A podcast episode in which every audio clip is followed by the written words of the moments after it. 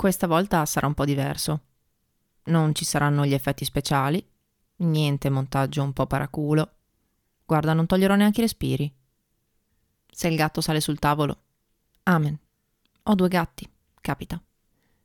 Lo so, ti ho abituato diversamente. Facciamo così.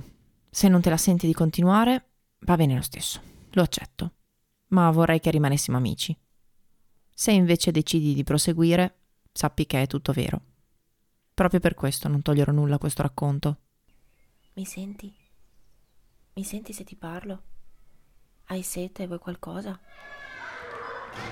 Una volta alle medie avevo questo compagno di classe a cui era morto il babbo. Per me gli altri lui era diverso. Era quello strano, era quello a cui mancava un pezzo. Ricordo una mattina in educazione fisica che lo stavo proprio osservando e lui era troppo in imbarazzo. Io tentavo di capire cosa ci fosse di diverso in lui, perché lui era diverso. A lui era morto il babbo, non era più come noi. Io sono diventata diversa poco dopo. Secondo me prima ha aperto gli occhi. Ma secondo te mi sente se gli parlo? Aveva questo modo di risponderti al telefono, diceva sono Massimo, che contrastava un sacco col suo aspetto un po' burbero, no? Non era esattamente la persona con cui avresti voluto scontrarti. Comunque stanotte hanno fatto un casino dell'ostia nell'altra stanza. Io gli ho tappato le orecchie almeno così poteva dormire. Non lo so quanto serve, però mi sembra che abbia dormito. Oggi lo vedo meglio. Ogni mattina svegliarsi, vestirsi, prendere la macchina, arrivare all'ospedale, infilarsi il camice, il copriscarpe, la cuffietta e la mascherina. Ogni sera uscire dalla stanza, togliersi il camice, il copriscarpe, la cuffietta, la mascherina, uscire dall'ospedale, prendere la macchina, dormire. La mattina dopo, uguale. Ogni giorno come un rito. No, la televisione l'ho spenta io, tanto davano solo Nemo a ripetizione. Hai visto che le infermiere hanno messo via la roba che c'era sul comodino?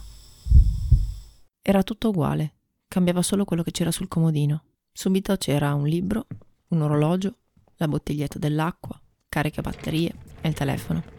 Era un Motorola StarTAC che ti sentivi figo perché era quello piatto, no? Con lo sportellino, lo schermo che dovevi leggere i messaggi in orizzontale. Era il 2004, ci voleva poco a essere fighi al tempo. L'orologio è stato il primo a sparire.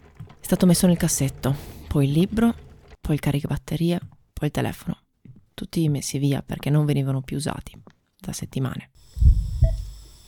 Hanno detto di dargli noi l'acqua con la cannuccia e di mettergli burro cacao. Io però lo vedo meglio oggi. Ci portava tutti a Marzamemi in Sicilia perché si vedeva il faro e poi la mattina c'erano i pescatori.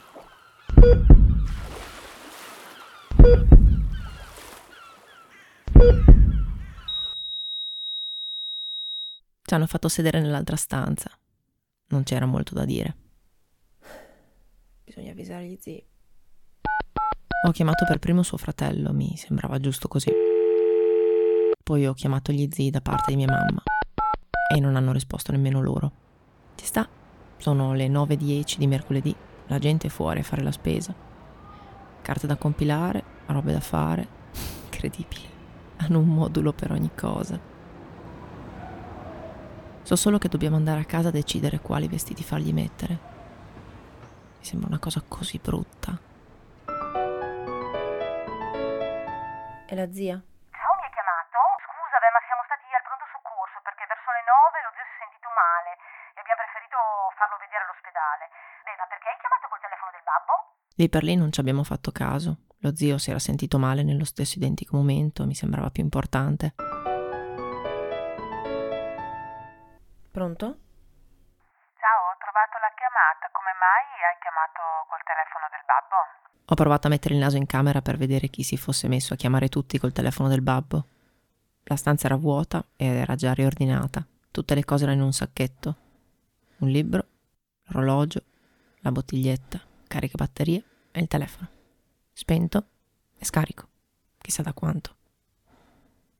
Scendiamo nel piazzale, c'è un sole della Madonna. Il 19 di maggio 2004 c'era un sole della Madonna. Mi sono chiesta com'è possibile morire con un sole del genere. Queste due cose assieme non avevano senso. Dobbiamo andare a casa a prendere i vestiti. Pronto? Sono Massimo. Mi si è gelato il sangue. Sul display c'era il suo numero e la voce era la sua. Ci guardiamo in faccia. Non è possibile. Abbiamo avuto un'allucinazione. Sul display delle chiamate ricevute c'è ancora il suo numero. Corriamo su e chiediamo come mai gli infermieri stanno usando il suo telefono per chiamare tutti. L'inserviente ci guarda storto, ci fa vedere il suo telefono spento e scarico da una settimana. L'abbiamo sentito, lo abbiamo visto, io, mia mamma, i miei zii, tutti quanti. Io a queste cose non ci ho mai creduto e non ci ha mai creduto nemmeno mia mamma. Infatti non ne parliamo mai con nessuno.